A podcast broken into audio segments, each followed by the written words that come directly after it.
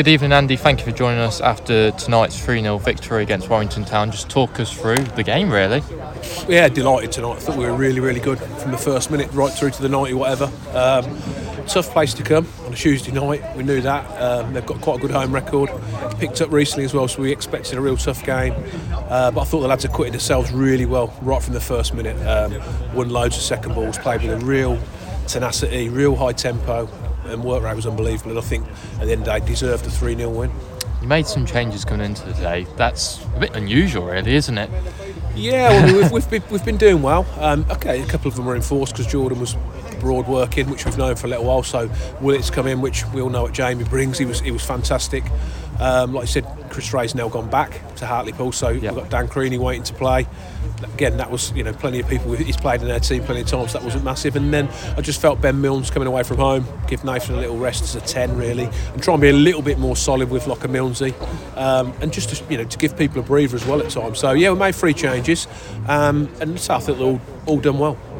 Obviously, you're going into half time after a wonder strike by Ben Milnes with his free kick.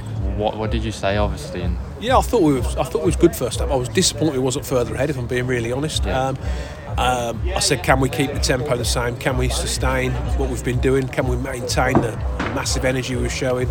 Um, and could we be a little bit better in the final third? That was probably my remit. A little bit more quality in the final third to try and finish the game. But equally, I was also mindful they'd broke a couple of times quite well, so I didn't want to over, not gamble, but like send too many players forward and then get caught in the break. So that was really important, and, and they stuck to the game plan. They're fantastic second half. Okay, um, we'll leave it there because it's obviously a cold night, but I'm sure you, obviously you're very happy with the result. We move on to Darlington on Saturday, another tough game to go to. Yeah, like I said, delighted with tonight because say anywhere in the way is, is tough. Um, to come here and get three points is fantastic for us, and it really keeps the momentum going.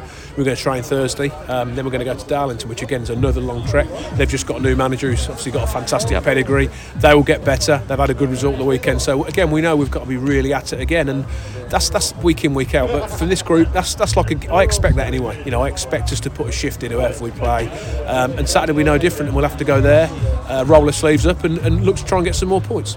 Thank you, mate. We'll speak to you on Saturday. Cheers.